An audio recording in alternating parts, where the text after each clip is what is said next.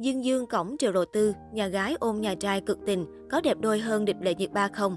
Phản ứng hóa học mà Dương Dương triệu đầu tư tạo ra trong phim mới khá tốt. Netizen đang chia sẻ hình ảnh Dương Dương cổng triệu đầu tư khi quay phim Thả Thí Thiên Hạ.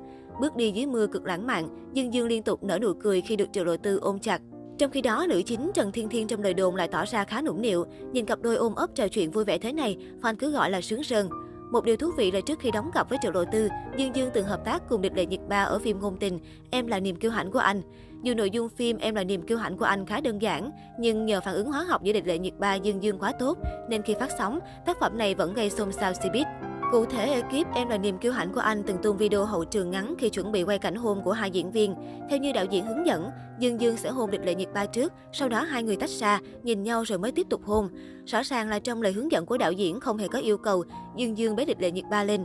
Thế nhưng khi đang diễn thử, anh chàng đã khiến mỹ nhân Tân Cương bất ngờ khi bỗng nhiên bế thốc cô nàng.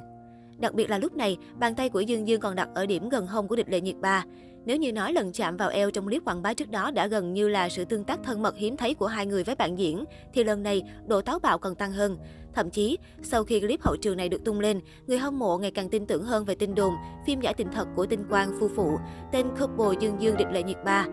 Đến giờ Dương Dương lại trở thành người yêu của Triệu Lộ Tư, liệu rằng anh chàng có tạo ra cảm giác yêu đương tốt như lúc đóng cùng địch lệ nhiệt ba? Nếu so về mặt ngoại hình thì Triệu Lộ Tư có khá nhiều lợi thế. Bởi Triệu Lộ Tư thấp bé, gương mặt lại hiện rõ nét trẻ con nghịch ngợm, luôn mang đến cảm giác cần được chở che. Đóng với Triệu Lộ Tư, Dương Dương cũng chẳng thiệt thòi chút nào đâu. Thả Thí Thiên Hạ được chuyển thể từ tiểu thuyết cùng tên của tác giả nổi tiếng Khuynh Đình Nguyệt. Phim lấy bối cảnh các quốc gia tranh đấu để giành thiên hạ.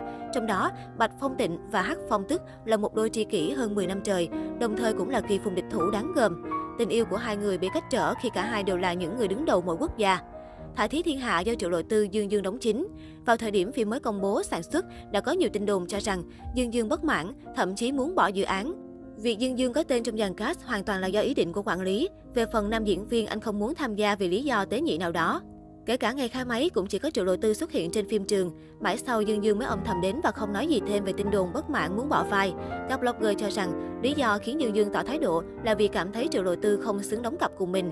Dẫu vậy đây chỉ là tin đồn không xác thực, chưa có bất cứ cá nhân hay tổ chức nào có liên quan đến vụ việc lên tiếng về điều này.